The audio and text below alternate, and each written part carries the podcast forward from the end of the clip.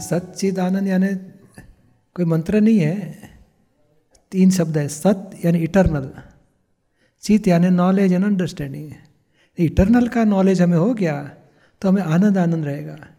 हमें संसारी टेम्पररी चीज़ों का नॉलेज है। मैं इनका पति हूँ, मैं नेपाल का हूँ, ये मैं ये हूँ इंजीनियर हूँ, मैं डॉक्टर हूँ। ये रिलेटिव सब टेम्पररी है। रियल का नॉलेज हो गया रियल इटरनल है परमानेंट है। उसका ज्ञान, उसका दर्शन हुआ तो सच्चित हुआ बोला जाता है। तो उसका फल क्या है? परमानंद।